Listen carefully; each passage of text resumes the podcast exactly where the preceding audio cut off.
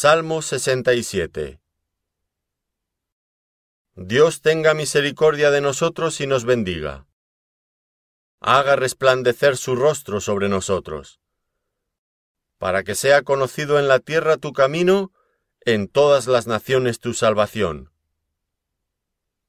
Te alaben los pueblos, oh Dios, todos los pueblos te alaben.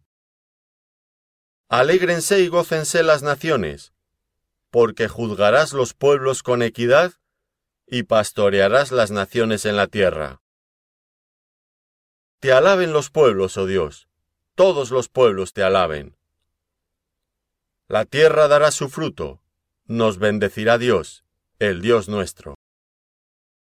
Bendíganos Dios, y témanlo todos los términos de la tierra.